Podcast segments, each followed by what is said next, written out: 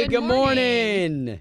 How are you guys doing? We're doing fantastic. All right. So, Shelly, let me give you a proper intro because here we are with the Unfiltered podcast where uh, Ashley and myself, we've got a little bit more time that we can kind of talk about whatever we want on the Unfiltered podcast.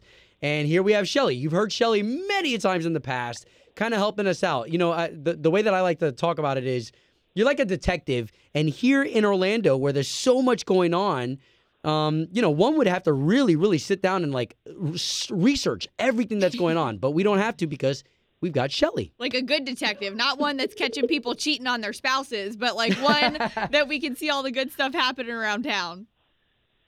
A fun, fun, in, fun investigator, a fun ingator. Fun and Gator. there we go. So, so what are we investigating? I, I gave you the specific task of we've got St. Patty's around the corner. Uh, with us breaking into March, I think that's going to be one cool thing that a lot of people are going to be looking forward to. Yeah, so I thought I would start with a familiar favorite and bounce around to a few things. So let's start at the Mighty St. Patrick's Day Festival at Raglan Road in Disney Springs.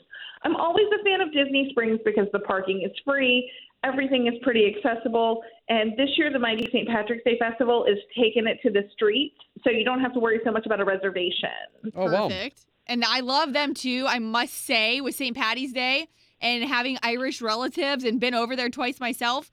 Raglan Road does a really great job with the music and the true Irish music. Yeah, they really have a just laser focus on providing an authentic experience as possible and music is such an integral part of it. Their sound system is phenomenal.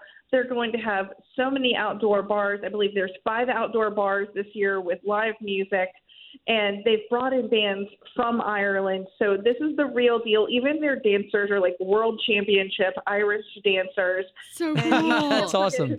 yeah, they're tippy tapping all over the place. Like you sit there and you go, how? How are you not moving your upper body? But those feet are. It's like it's like you can't even see them moving sometimes. Amazing. Man, and uh, and again, where that's located, there's so much to do too. So so e- even if you just wanted to enjoy the dancing, the dinner, uh, there's still shopping that can take place all around there. So always Di- Disney Springs is a hot spot. Oh, absolutely. It, it's like my go-to. If you don't have a day planned in the parks, it's still like a taste of Disney with a whole bunch of fun stuff to do around it. Okay, so so question about the reservations. That's something that we should be thinking about like now. I mean, uh, uh, uh, what do you think? Yeah, definitely. If you are interested in experiencing the festival, it goes from the 11th to the 17th of March. Reservations are are highly encouraged if you're looking to eat inside or in some of their outdoor seating areas. There is a, a quick service, the Cooks of Dublin, that does offer some of those foods. But if you're looking to sit down and have that experience, make that reservation now. Reservations are free, but on St. Patrick's Day, that's March 17th, they will have a $20 cover charge for guests 18 and older because there are special things that they do inside the restaurant and around the restaurant for their guests. Oh boy. Okay, I, I do want to pause there just for a second. When you say there's special things that are going on, um, I, I, want to encourage people to take advantage of some of those special things because my wife and I, we went to go uh, eat at a restaurant. I'm not going to say which one, but they had special drinks that were being passed around. And when we asked about them, they said, oh, sorry, that's part of the special program. And we're like, oh. So what you're saying right now gives me a lot of inspiration to be like, all right, get get on it now before trying to get on it on the 17th along with the rest of the world. Absolutely. It's it's great to make those reservations now. So I've got all of this listed on my website on thegoonmco.com, and I have a link to the Walt Disney World page for Raglan Road. But you can also make reservations on Open Table for Raglan Road. So if one is full, I always go and check the other one. Oh, I love open table. Beautiful. So, so that's at Disney. What about there? There's actually a smaller parade in Winter Park, and I say smaller only because it's it's for the city, and it's not on St. Patrick's Day. It's March sixth, so there's some celebrations going on before the 17th. Yeah, I wanted to make sure to get this one in because it's the 43rd annual Winter Park St. Patrick's Day Parade. It is an Orlando staple, and it goes from Webster Avenue down Park Avenue to Lyman Avenue. I mean, this is a lively, just amazing bunch. There are um, there's bagpipes, there's performers, there's dancers, there's of course like you know exactly what you would expect from like a hometown um, St. Patrick's Day festival. There's cars decorated with shamrocks, and people are just having a great time. It's a great time to go out, be a part of the community, and have some fun. You know, it's interesting because the the first thing I mean, you know, I, I I'm a Puerto Rican background, so the first thing I think of when I think of St. Patty's is ah, that's a reason to drink, a reason to get down. but when you talk about the parade and you talk about the bagpipers and whatnot, like for people who this is heritage, this is culture, like Me. Ashley, yeah.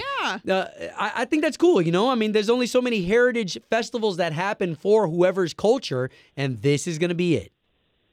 Yeah, they've got Irish dancers performing all throughout the day. They've got um, some singers, some bands. They've got a ton of activities that go around the parade. If you are looking to go down, make sure you go down a little bit earlier than the parade time at 2 p.m. because you'll want to grab a parking space as well as a great spot to see everything from. Now I know we've also got some other more smaller local things like in Winter Garden at Crooked Can, and then also uh, out at the Margaritaville. So those are all in your blog too. I know that uh, there's so many different things for people to do. So where can we send them to read up on these other events?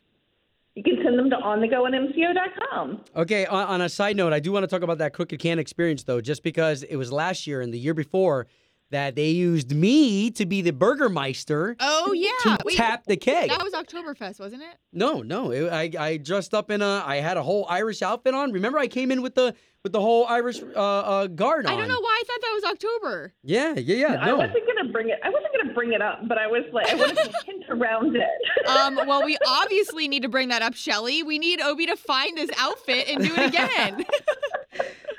I mean, if he already has it, it would be a shame to just not use it again.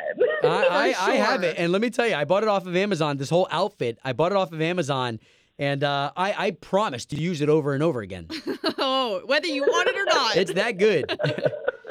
so cool, Shelly. I appreciate you doing this, uh, especially with us leading up. You know, you, you have that event happening on the 6th. So I'm glad that we're putting up this unfiltered podcast right now uh, so people can kind of prepare for those events.